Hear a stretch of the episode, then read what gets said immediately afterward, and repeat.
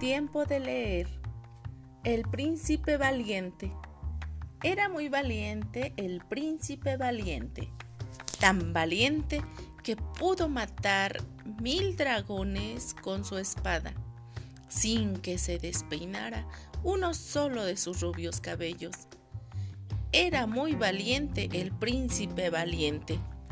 Con su brilloso corcel logró atravesar diez países en una noche para ofrecerle a su amada las flores que tanto le gustaban y que solo florecían a diez mil kilómetros de su aldea. Era muy valiente el príncipe valiente, tan valiente que logró acabar con un ejército sin mancharse la ropa ni abollar su armadura. Pero cuando murió su caballo, el príncipe valiente lloró, y no por llorar dejó de ser un príncipe valiente. Vivian Mansour